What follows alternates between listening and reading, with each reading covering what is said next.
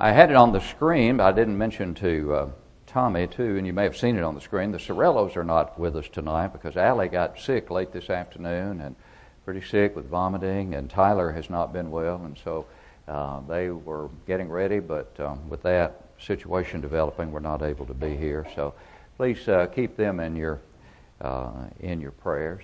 Also, we mentioned in Bible class this morning that Wednesday night we will not have our classes. Want to mention that again, but we will just all meet here in the auditorium for a worship period with song, scripture reading, prayer, and uh, extend the Lord's invitation, and uh, as we have customarily done on the Wednesday before Thanksgiving. So uh, keep that in mind and uh, be uh, prayerful of those who will be traveling and will not be with us. I know the Huters will be leaving Tuesday for uh, family gathering down in uh, Mobile and uh, with Jared's folks and down there, and Adam Evans and his family will be there as well. And we appreciate the input that I've heard as was requested by Brian Wednesday night and this morning.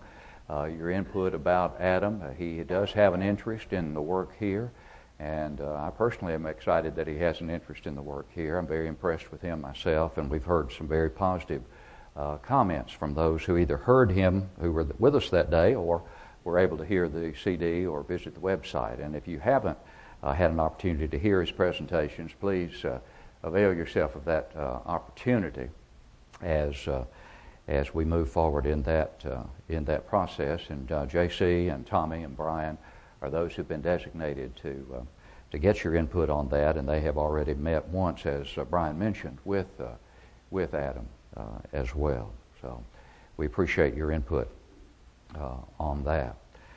In our first lesson in a series this morning, we entitled What God Has Joined Together. We looked at the fact that God has joined Himself to this world, to the universe, and that what God has joined, man cannot separate. We mentioned at the outset of this brief series of six lessons, which, Lord willing, I plan, plan to present the next six times I stand in this pulpit, that indeed there is a principle here that obviously has in its immediate context the marriage relationship in Matthew 19, verse 6. What God has joined together, let not man put asunder, as the King James says, or separate, as the New King James renders it. But that principle applies to so many areas, and that's what we're discussing. One of which this morning was God's existence. The fact that God has joined himself to his creation, to this universe. And it is sad beyond description that there are so many who are so determined to separate God from his creation. This morning we looked at three powerful arguments that prove God's existence the moral argument, letting guilt represent that argument as we looked at the, the word God itself, the name of God, the cosmological argument, the argument from cause and effect, or the argument about order, this orderly universe in which we live, speaks of God's creation. And then the D in God's name, the design, the teleological argument, the fancier word for that argument. And these three arguments lead us to God guilt, order, design. Guilt, as we said this morning, is a good thing if we act properly upon that guilt to relieve ourselves of that guilt through the process that God, in His mercy and love, has made available to us to go from guilt to gladness by becoming children of His. Of His. There's an overwhelming evidence for the existence of God. But also, as we continue to look at what God has joined Himself to, we want to look at the fact that God has joined Himself to His Word. And that flows logically from our study this morning because does it not make sense that if God has shown us to some extent, and He has, His goodness in His creation, in physical creation, would He not communicate to the pinnacle of His creation, the crowning gem of His creation, mankind? Would He not communicate His will to man? Would He be, as the deists claim, just one who has created us and then completely forgotten about us and has no dealings with us at all? Does that make even common sense? Especially when we can see so much of the good that God has given us in creation. Yes, indeed, it makes sense that indeed God's existence necessitates God's communication of His will to man. Man whom He created as a moral being, man whom He created with a free moral agency. And this book, the Bible, claims to be just that the revelation of God's will to man. The familiar text to us all, I'm sure, is 2 Timothy 3 16 and 17. All Scripture is given by inspiration of God and is profitable for doctrine, for reproof, for correction, for instruction in righteousness, that the man of God may be complete, thoroughly equipped for every good work. How reassuring that text is about this book. It tells me and you that there is nothing that I need that's not supplied within the pages of God's revelation of himself to us. Peter makes the same assertion in 2 Peter chapter 1 and verse 3 when he says, As his divine power has given to us all things that pertain to life and godliness. How, Peter? Through the knowledge of him who called us by glory and virtue. Where is that knowledge of him deposited? In the written word. And in this revelation of God to man, we are warned not to tamper with it in any way, shape, form, or fashion. From Old Testament to New, that is the clear admonition. Deuteronomy 4, verse 2 You shall not add to the word which I command you, nor take from it, that you may keep the commandments of the Lord your God, which I command you. Then we come to the end of God's revelation of His will to man. In Revelation itself, the letter itself, the Revelation letter. And John, though his words immediately apply to the context of his letter, the words have application to all of God's revelation to man. And here's what he says For I testify to everyone who hears the words of the prophecy of this book. If anyone adds to these things, God will add to him the plagues that are written in this book. And if anyone takes away from the words of the book of this prophecy, God shall take away his part from the book of life, from the holy city, and from the things which are written in the book. Yes, indeed, that's an immediate application to John's revelation letter. But obviously, it has application to everything that has been given to us by the inspiration of the Holy Spirit. And what is that process by which that has been accomplished? How is it that the Holy Spirit has done it? Paul tells us in 1 Corinthians chapter 2, verses 11 through 13, he describes the process of verbal inspiration. That is, every word being inspired. He writes, For what man knows the things of a man, except the spirit of the man which is in him? Even so, no one knows the things of God except the Spirit of God. And then he goes on, Now we have received not the Spirit of the world, but the Spirit who is from God, that we might know the things that have been freely given to us by God. He's talking about himself and other inspired men. And then he goes on, These things we, that we have been given, we also speak. Now listen to it. Not in words which man's wisdom teaches, but which the Holy Spirit teaches, comparing spiritual things with spiritual. The indication is comparing spiritual ideas with the very spiritual words given to inspired men by the Holy Spirit. That is the process by which inspiration has come from God to man.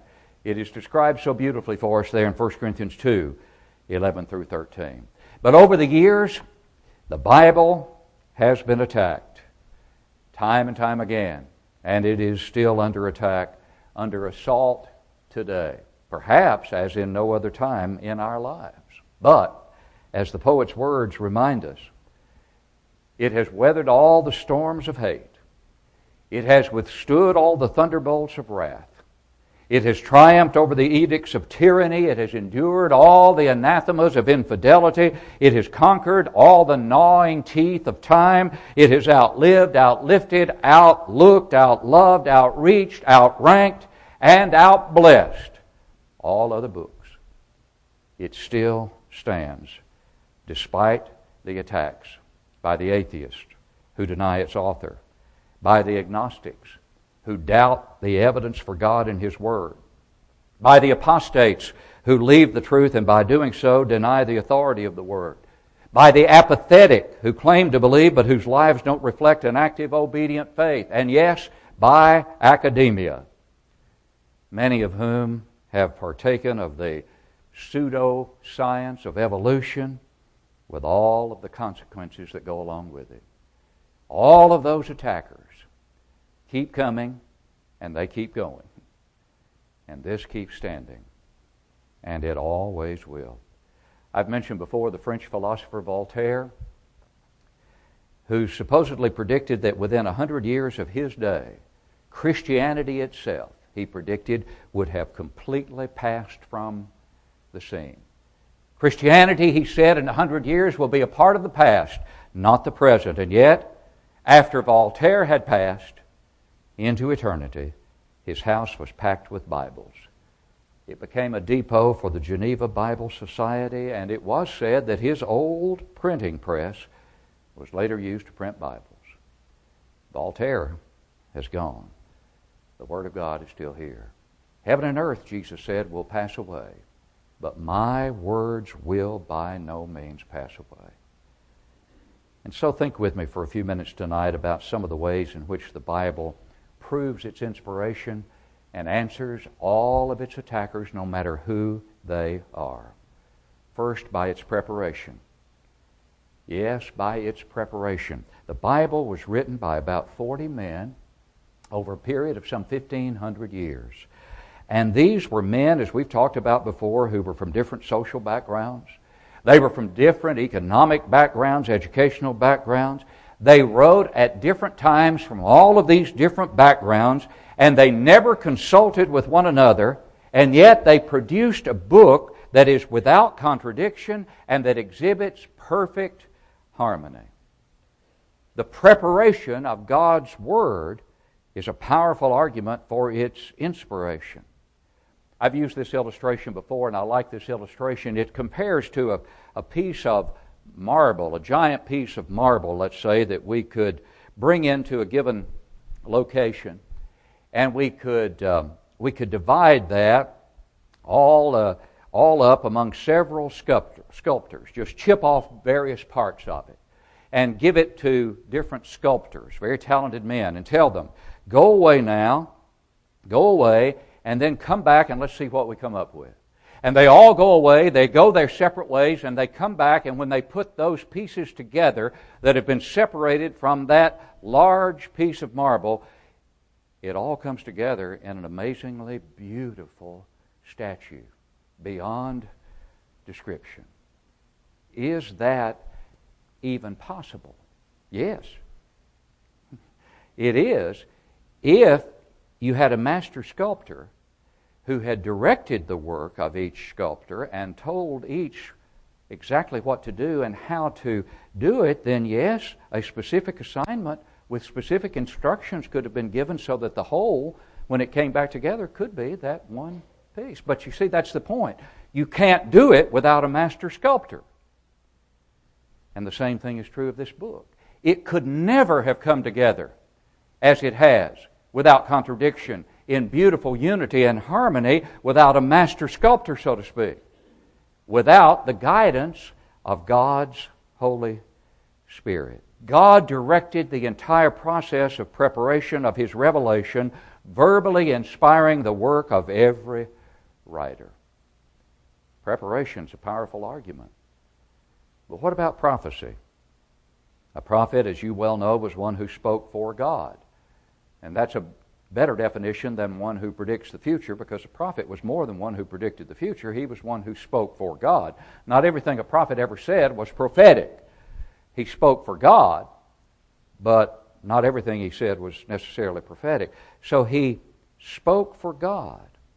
But as a part of his ability to speak for God, he did have the power to predict future events. And that was part of the work of the prophet, and it's seen time and time again, isn't it? In the Old Testament, it's seen in the New Testament, New Testament as well. Isaiah, for example, is quite often called the messianic prophet. Why? Because of his many prophecies, his many predictions about the Christ and the coming of the Christ and the suffering of the Christ. All of that, Isaiah 53, is filled with statements about the suffering of Christ, the suffering servant. How did Isaiah how did Isaiah predict those things? Isaiah also told of the future destruction of nations while they were still or in power or before the devastation had come to pass. For example, Babylon. Isaiah spoke of a, a world leader who would allow the Israelites to return to their homeland following 70 years of captivity. That leader would be the one who would succeed uh, Babylon's empire, that great empire that would fall. And Isaiah looked to the time when one named Cyrus would succeed the Babylonian Empire coming into power through the Medes and Persians who would conquer Babylon, and he said it would be Cyrus who would be the one who would issue the decree that would allow God's people to return from the Babylonian captivity. And he called him by name, Cyrus, Isaiah 44 28, Isaiah 45 1. Both of those passages refer to this man. What's so special about it? What's special about it is the reference that Isaiah made was made a hundred years or so before Cyrus was ever born. A hundred years before he was born. Isaiah called him by name and said he would be the one who would issue the decree, the decree to allow God's people to come home. How could that have been done? The prophecies concerning Christ number more than 300.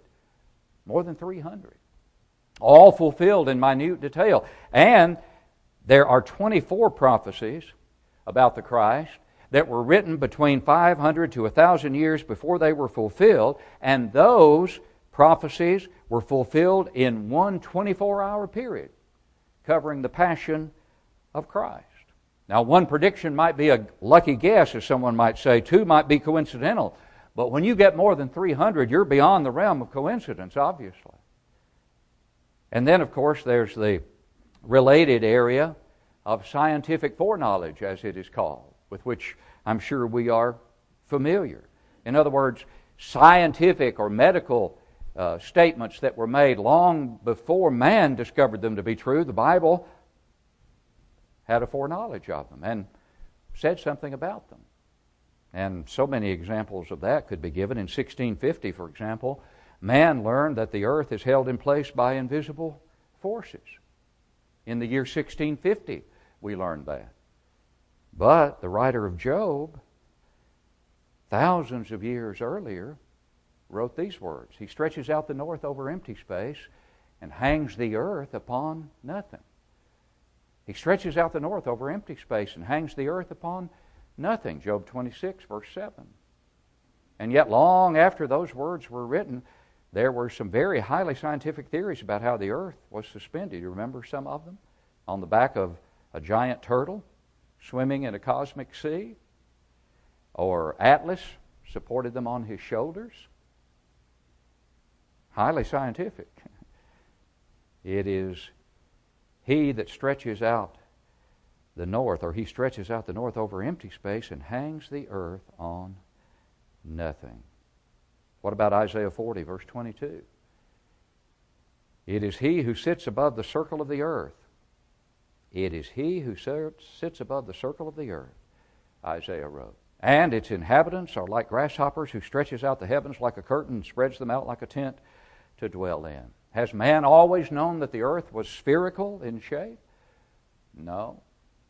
The flat earth theory was in effect long after Isaiah penned those words. And it was not until 1940 that man determined he could not count the stars. That's when he gave up counting the stars in 1940. But you remember Genesis 15, verse 5? God brought Abraham outside and said to him, Look now toward heaven and count the stars if you are able to number them. And he said, so shall your descendants be. God was saying to Abraham, You can't count the stars. And if man had listened to the Word of God, he'd have quit trying long before 1940.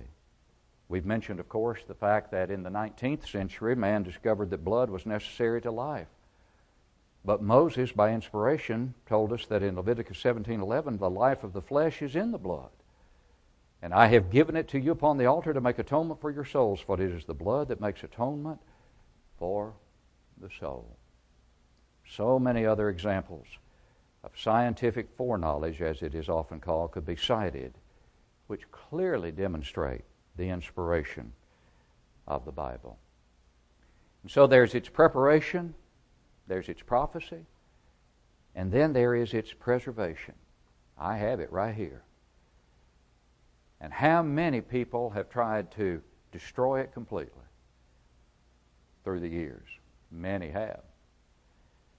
But you can get a copy of this book just about anywhere, can't you? It's been preserved. God, in His providence, has done that. He's preserved for us His Word in reliable translations so that we may know that we have the Word of God today. Now, as we've often said, there are, there are so called translations out there that are anything but a translation. They're more like commentaries, paraphrases, dynamic equivalence, not, not an effort to translate word for word. But there are good translations. I hold the New King James in my hand, a good translation. The King James, the American Standard, these are accurate translations. And again, Matthew 24 35, Jesus said, Heaven and earth will pass away, but my words will by no means pass away. How has He preserved that word for us? He hasn't done it through a miraculous process, He's done it through a providential process. The Old Testament writings were carefully copied and preserved through time. The scribes had very severe regulations placed upon them as they made their copies of the Old Testament scriptures. And you remember the discovery of the Dead Sea Scrolls, as they were called, that took place back in 1947 when a young shepherd boy was throwing rocks into a cave and heard some pottery breaking and went to investigate further and found these scrolls. The Dead Sea Scrolls in the caves of Qumran near the Dead Sea. They gave us, these scrolls did, further evidence of the accuracy of the Old Testament writings that we've been reading for years and years and years because those scrolls predated the manuscripts from which the Old Testament that we have was translated. The Old Testament that we have was translated from manuscripts from about 900 to 1000 AD. But when the Dead Sea Scrolls were discovered in 1947, some of those went back to around 200 or so BC. And yet they were scrolls of some of the same Old Testament books. So, if someone could have compared those manuscripts several hundred years before the manuscripts from which we have our Old Testament books, if they could compare them and say, Whoa, these, these are nothing. These old ones are nothing like these. What has happened over the period of 900 to 1,000 years? There has obviously been some sloppy copying done because they are not alike at all. That was not the case. No, that was not the case. They were right on, pretty much so, showing the meticulous nature of the copyist's work over the years of time. They were not inspired copyists, but God, in His providence, has preserved through their meticulous efforts His Word. When it comes to the New Testament, we have more than 5,000 manuscripts which testify to the authenticity of God's Word far more than for any other ancient literary work. And beyond that, we have ancient versions and we have the writings of those that they called the church fathers.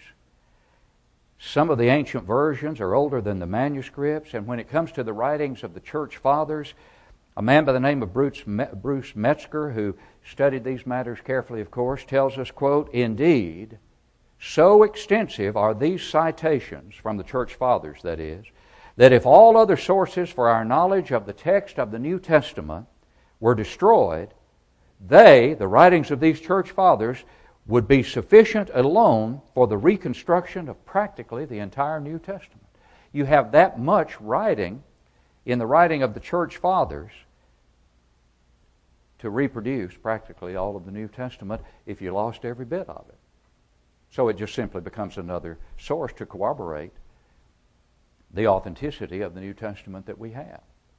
And then F.J.A. Hort, who also has studied these matters very carefully, obviously, made a statement that I I think is very, very significant with regard to the great bulk of the words that we have in the New Testament.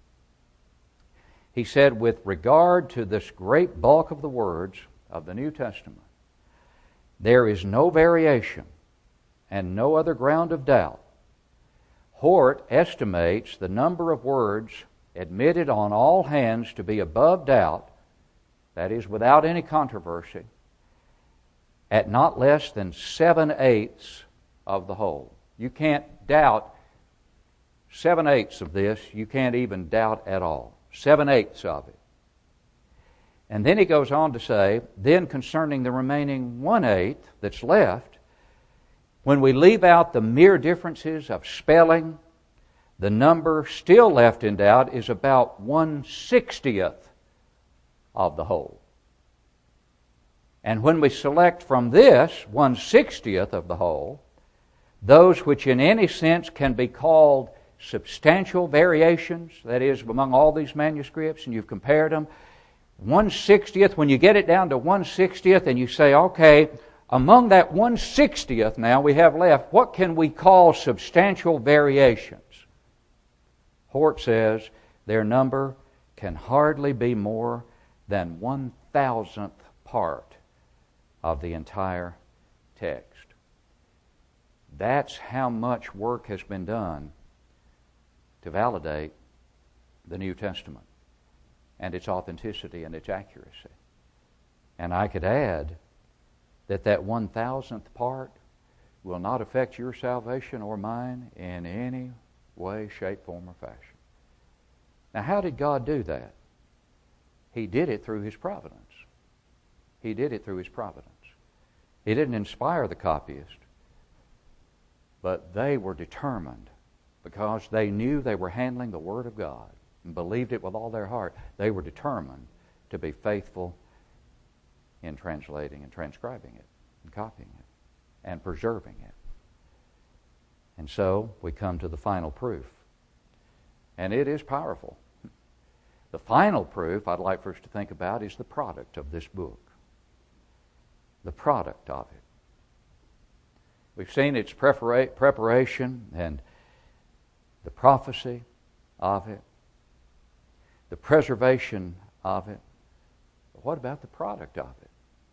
What is the product of it? What do you mean, the product of it? Well, the product of the Bible is what? You, if you're a Christian tonight, you're a product. You're a product tonight. The product is a pure life of peace. Peace beyond the world's understanding. Produced, produced in those who've undergone a complete transformation by bringing their lives into harmony with the teaching of this book, specifically, of course, for us today, the New Testament. A man by the name of H.L. Hastings once wrote, quote, There are men who study philosophy, astronomy, geology, geography, and mathematics. But did you ever hear a man say, I was an outcast, a wretched inebriate, a disgrace to my race, and a nuisance in the world, until I began to study mathematics? And I learned the multiplication table, and then I turned my attention to geology, got me a little hammer, and knocked off the corners of the rocks and studied the formation of the earth. And since that time, I have been happy as the day is long. I feel like singing all the time. My soul is full of triumph and peace, and health and blessing have come to my desolate home once more. Ever hear anybody say that after studying mathematics? Never heard me say it, I guarantee you. Just the thought of studying it put me into quite a state. Not a state of joy and bliss. But here's what the Word of God can cause an obedient believer to say I have been crucified with Christ. It is no longer I who live, but Christ lives in me. The life which I now live in the flesh, I live by faith in the Son of God who loved me and gave himself for me. Paul's words in Galatians 2:20. Here's what the word of God can cause one to say, for the love of Christ compels us because we judge thus that if one died for all, then all died. And he died for all that those who live should live no longer for themselves, but for him who died for them and rose again. Paul's words in 2 Corinthians 5 14 and 15. Here's what the Word of God can cause a person to say, Brethren, I do not count myself to have apprehended, but one thing I do. Forgetting those things which are behind and reaching forward to those things which are ahead, I press toward the goal for the prize of the upward call of God in Christ Jesus. Philippians 3 13 and 14. Here's what the Word of God, properly applied, can cause the obedient believer to say, even in times of hardship and trial and struggle. Therefore, we do not lose heart. Even though our outward man is perishing, yet the inward man is being renewed day by day. For our light affliction, which is but for a moment, is working for us a far more exceeding and eternal weight of glory. While we do not look at the things which are seen, but at the things which are not seen. For the things which are seen are temporary, but the things which are not seen are eternal. And finally, the Word of God lived throughout one's life can cause one near death to say, I have fought the good fight. I have finished the race, I've kept the faith. Finally, there is laid up for me the crown of righteousness, which the Lord, the righteous judge, will give to me on that day, and not to me only, but also to all who have loved his appearing. Paul's words in 2 Timothy 4 7 and 8. God has given us compelling evidence that He has joined Himself to His world, as we discussed this morning, and compelling evidence that He has joined Himself to His Word through its preparation, through its prophecies, through its preservation, and yes, through its product. And thanks be to God for all here tonight who are products of this Word. But if you are here tonight and not yet a product of this word, you can be by a belief in Jesus, the Christ that leads you to repent of your sins, to confess Him as the Christ, and then to be buried with Him in baptism for the remission of your sins. And if you've done that, but you have wandered and need to come home to your first love, we plead with you to do that now as we stand to sing to encourage you.